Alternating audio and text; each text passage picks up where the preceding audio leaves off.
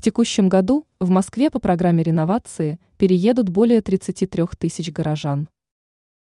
В этом году реализация программы реновации идет опережающими темпами, и в конце года, скорее всего, будет зафиксирован рекорд по количеству расселенных жильцов. На это влияет несколько факторов. Увеличилась скорость строительства и документооборота. Также жильцы стали чаще обращаться за информационной поддержкой. В некоторых вопросах скорость подготовки и рассмотрения документов выросла больше, чем в трех раза.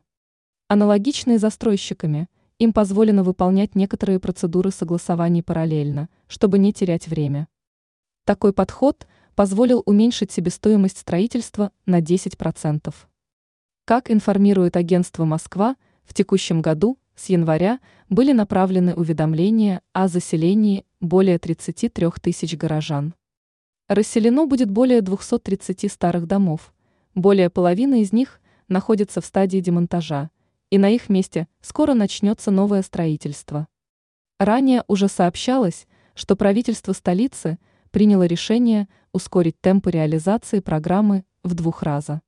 Предпосылки для этого есть.